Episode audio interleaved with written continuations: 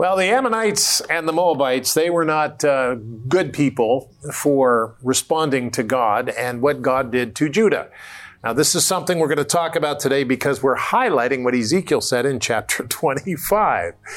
Uh, good morning, good afternoon, good evening. My name is Rod Hembree. I'm Janice. And this is Bible Discovery, taking people through the Bible in one year from Genesis 1 to Revelation 22. That's what we're doing. We're going to talk about this in about five minutes' time. I encourage you to stay, but also Corey and Ryan coming up in about 17 minutes' time. Corey. Well, Ezekiel gives a few prophecies related to the ancient city of Tyre, and they're grouped together in chapters 26, 27, and 28. So more on that later, right? Well, similar, today I'm looking at an apparent error regarding one of these prophecies in Ezekiel 26, the destruction of the ancient city of Tyre. All right, that's going to be good. Janice? Today, following Jesus. All right, let's open up our Bible and listen to what the Lord says.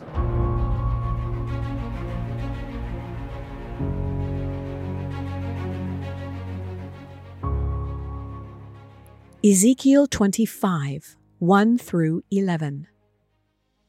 The word of the Lord came to me, saying, Son of man, set your face against the Ammonites, and prophesy against them. Say to the Ammonites, Hear the word of the Lord God. Thus says the Lord God. Because you say, Aha, against my sanctuary when it was profaned, and against the land of Israel when it was desolate, and against the house of Judah when they went into captivity, indeed. Therefore, I will deliver you as a possession to the men of the east, and they shall set their encampments among you, and make their dwellings among you. They shall eat your fruit, and they shall drink your milk. And I will make Rabbah a stable for camels, and Ammon a resting place for flocks. Then you shall know that I am the Lord.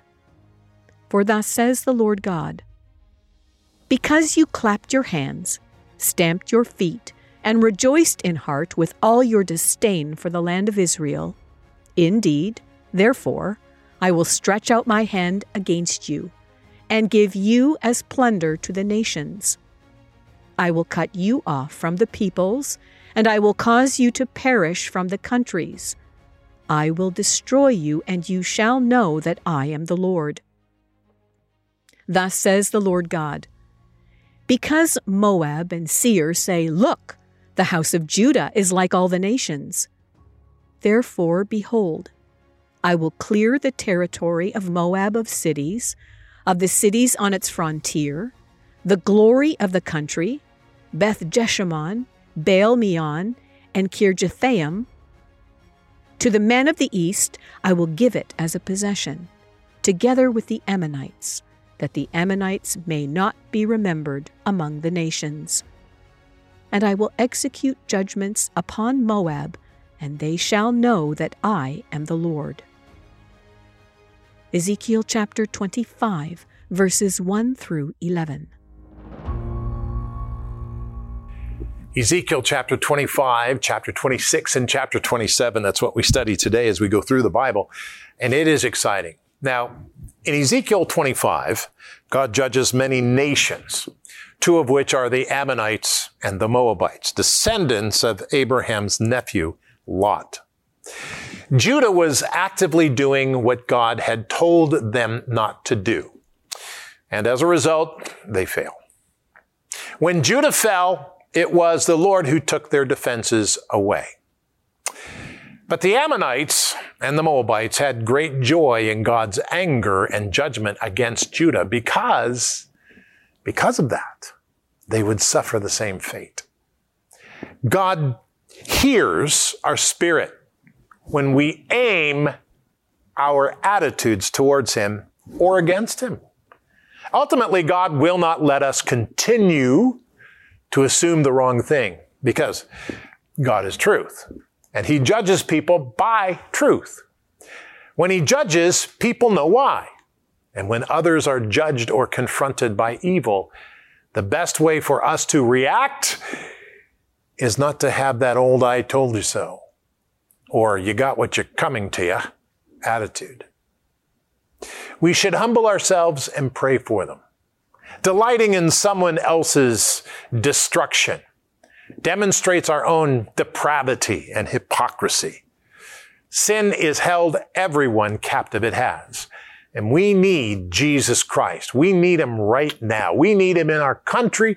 We need him in our life. We need him in our educational system. We need him in our economy. We need Jesus Christ. So today we're going to study the Ammonites and the Moabites, Ezekiel 25. This is a very interesting study. And as we do so, take your Bible guide and turn to that. If you don't have a Bible guide, call us and write to us. We'll send you a Bible guide. Or you can go to BibleDiscoveryTV.com because you're seconds away from joining us. BibleDiscoveryTV.com. When you go there, it takes you to a donate page. And let me say thank you for your donations. And we don't, we don't give you an amount because we trust the Lord and the work of the Holy Spirit in you. And so, Father, I pray that uh, you would help them.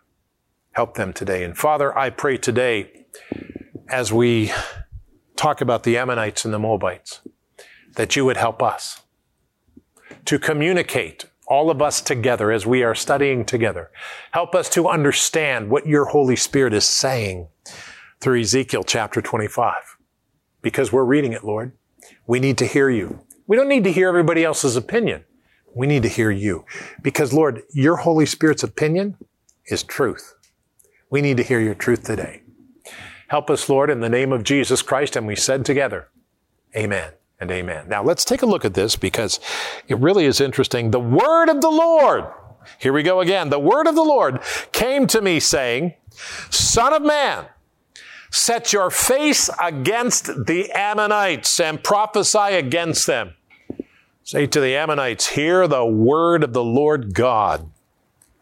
Thus says the Lord God, because you said, Oh, against my sanctuary, when it was profaned, and against the land of Israel when it was desolate, and against the house of Judah when they went into captivity.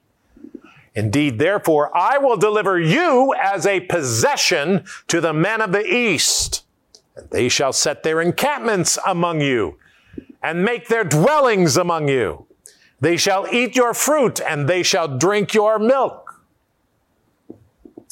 The Ammonites were happy about Judah's destruction and did not understand or care about what God was doing.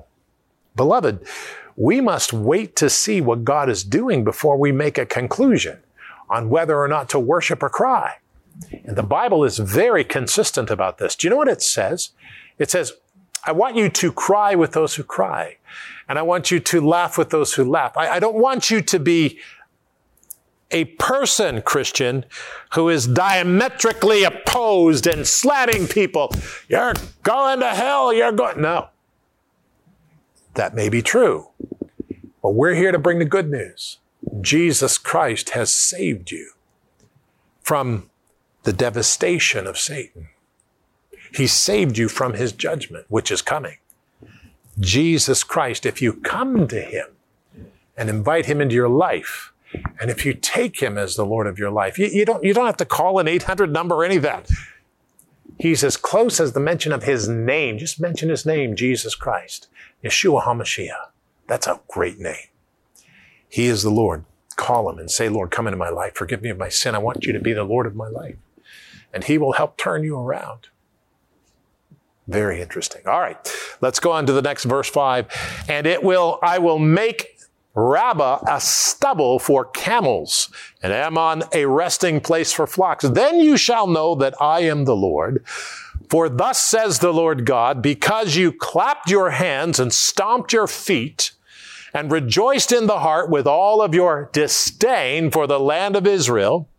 Indeed, therefore I will stretch out my hand against you and give you as plunder to the nations. I will cut you off from the peoples, and I will cause you to perish from the countries.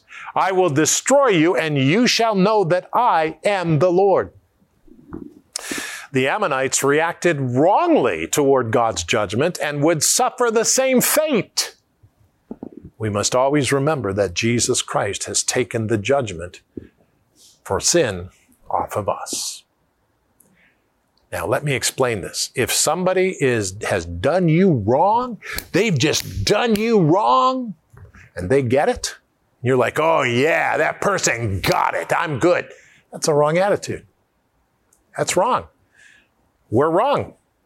But if we understand and we, we have compassion and sympathy with the person, we offer to help or whatever, maybe don't offer to help, but whatever, and we pray for them.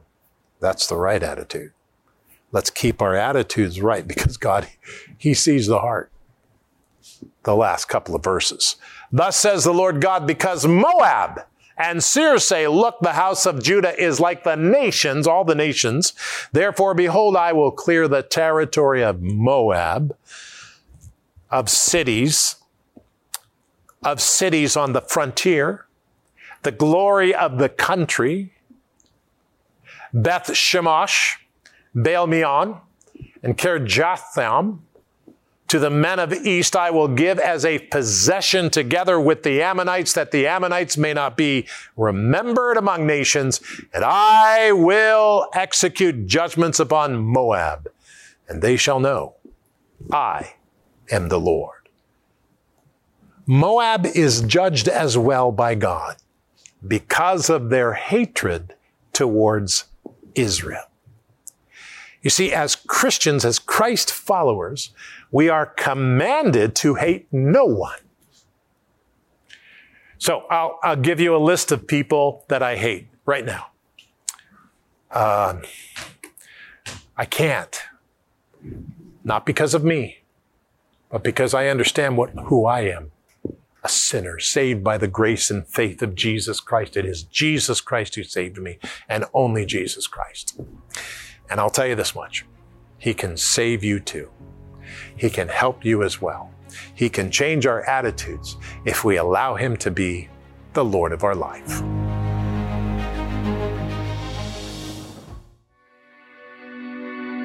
Hi, Rod Hembree here. We go through the Bible every year from Genesis 1 to Revelation 22. Now, you can join us and watch at the time you like by searching Bible Discovery TV on the Roku box or on Amazon Fire TV. Anytime you want to watch us, we're there. Get a hold of it, watch us anytime you want to.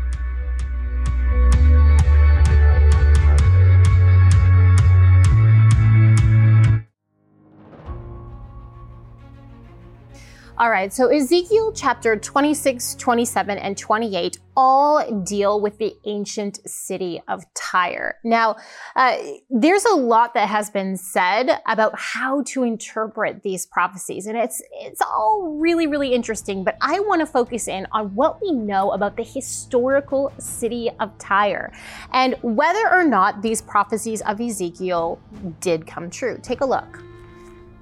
On a modern map, the city of Tyre has changed dramatically from that of its ancient counterpart. Ancient Tyre existed in two parts a mainland city and an island city.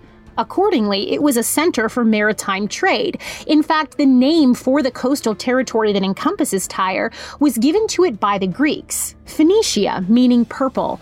A specialized purple dye was extracted from murex shells fished from the Mediterranean and then shipped out of Tyre. It was a rich, important city.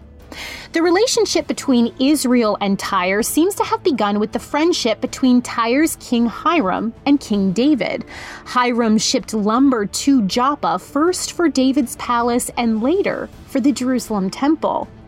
As with all alliances, they can fail, though, and by the end of the monarchy period, the prophet Ezekiel records a few prophecies of destruction against Tyre. Ezekiel 26 begins with a general prophecy that says, God will bring many nations against you, like the sea casting up its waves. They will destroy the walls of Tyre and pull down her towers. I will scrape away her rubble and make her a bare rock. Out in the sea she will become a place to spread fish nets, for I have spoken, declares the Lord. This prophecy uses the image of waves of destruction brought by multiple enemy nations. Looking at Tyre's history, it's clear that this did happen. First wave was Nebuchadnezzar, the ruling king of Babylon in Ezekiel's time and mentioned by name in the Bible. Nebuchadnezzar besieged mainland Tyre for 13 years, eventually conquering it and taking its king captive. The details of Tyre's defeat here or surrender aren't known, but the island city remained proudly undefeated.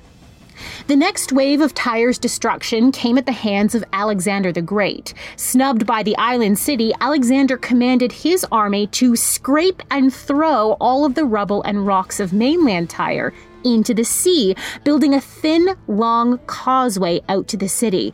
There, he breached its wall and took the prize. Alexander evidently used all of the rocks and timber of Old Tyre to build his war bridge because none of it has been found in place. In fact, the buildup of silt over the centuries has created an artificial landmass connecting the old island city to the mainland. Despite this thorough thrashing unleashed by Alexander, the city was rebuilt, eventually becoming a prominent Roman city and incorporating its new peninsula. Tyre's final death blow came in AD 1291. After several takeovers, it was finally captured by the Mamluk Muslims and burned to the ground, never to be rebuilt again. So there we go, like waves crashing from the ocean onto the city. So it was faced with wave after wave of destruction and conquer. Really interesting to be able to, you know, from our perspective, look back at history and see how these prophecies actually have been fulfilled over time. So, uh, lots of good stuff in the book Yeah. of Ezekiel. Yeah, it really is. And and you look at these ancient cities as they are, and you see, well, this happened and that happened during this time, and, and yet it's all in the Bible. So you can read it and understand this is what's going to happen before it happens. Right. And then when it happens, you're it happened, you know, 300 BC or something, and there it is, right there. That's very good, Corey. Ryan, All right, well, I'm going to be adding to what Corey was saying because today I'm dealing with a supposed error in the Bible and specifically regarding a prophecy in chapter 26. And actually, skeptics make quite a few allegations against this particular prophecy. And here the prophet proclaims that the ancient city of Tyre would be destroyed, never to rise again. And yet, when we look at the map of the Middle East, we do see a city called Tyre. So the question is did this prophecy fail to come to pass?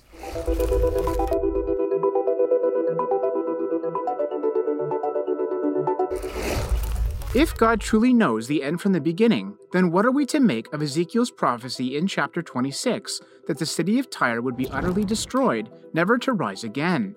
After all, we do find a Tyre on our modern maps of the Middle East. In truth, however, the modern city bears resemblance to the ancient city in name alone, and is most certainly not the rebuilt city from biblical times. In fact, the ancient city was located many miles away from modern Tyre and was enormously powerful, proud, and rich, receiving the trade and tribute of many lesser cities. It was the equivalent of New York City in its day.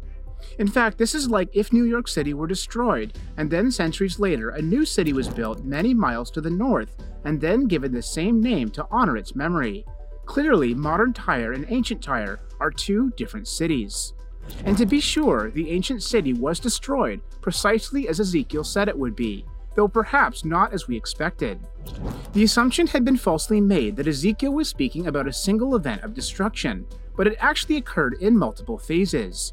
It started with King Nebuchadnezzar defeating mainland Tyre in a 13 year siege, and ended in 332 BC when Alexander the Great reduced the island city of Tyre to utter ruins. Clearly, Ezekiel 26, 7 to 11 speaks of Nebuchadnezzar's campaign, but in verse 12 there seems to be a change from the previously used singular pronoun he to the plural pronoun they. Further, verses 13 and 14 sound remarkably like Alexander's campaign. The ancient city of Tyre was indeed utterly decimated and has never since risen, just as God said it would, exactly as the Bible recorded it. So it's really clear to see that there's absolutely no mistake. The ancient city of Tyre was destroyed over a period of many years, never to rise again. Nebuchadnezzar took out the mainland city, and Alexander the Great took out the island city. And the text of the Bible even seems to make that very distinction. You know, this is a good example of what is called a double reference, where a Bible passage is speaking of two different people or events that are separated by a long period of time. And interestingly, we see this double reference all throughout the Bible. Uh, just consider Isaiah chapter 9, verse 6, for example. Speaking of the Messiah, the verse proclaims, For unto us a child is born, unto us a son is given. This, of course, was fulfilled in Jesus Christ's first coming. But then the verse continues, and the government will be upon his shoulder. Now, this hasn't happened yet because it seems to be speaking of Christ's second coming.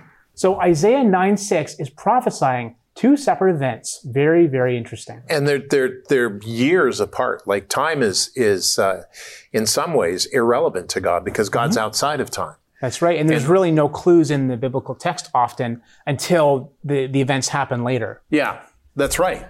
And because the, when God speaks in the Bible, he speaks to all of us. He speaks to us in this generation. He speaks to us in the hundreds of generations before. So it's really, really interesting. Fascinating stuff. We could talk about this all day. Okay, Janice. Today, I titled my segment Following Jesus. We're looking at, or I'm focusing in on Ezekiel chapter 25. And these are all really harsh proclamations.